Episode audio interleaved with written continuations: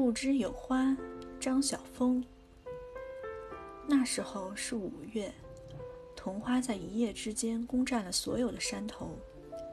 历史或许是由一个一个英雄豪杰叠成的，但岁月对我而言，是花和花的禅让所缔造的。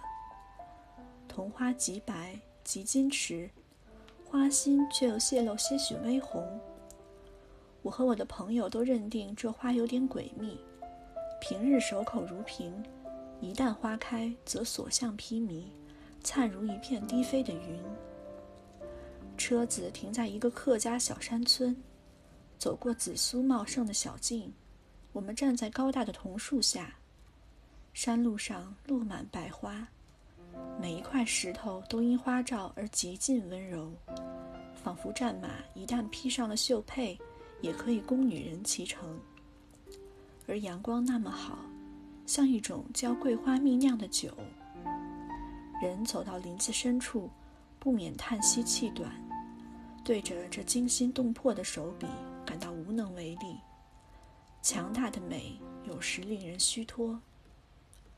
忽然有个妇人行来，赭红的皮肤特别像那一带泥土的色调。你们来找人？我们来看。花，妇人匆匆往前赶路，一面丢下一句：“哪有花？”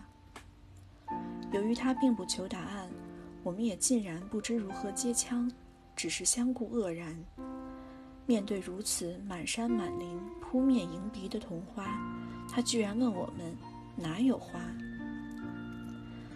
但风过花落如雨，似乎也并不反对他的说法。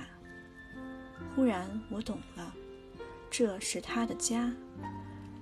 这前山后山的桐树是他们家的农作物，是大型的庄稼，而农人对他们一向是视而不见的。在他们看来，玫瑰是花，剑兰是花，菊是花，至于稻花、桐花，那就不算花的。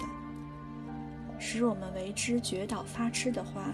他竟然可以担着水怡然走过千遍，并且说：“花哪有花？”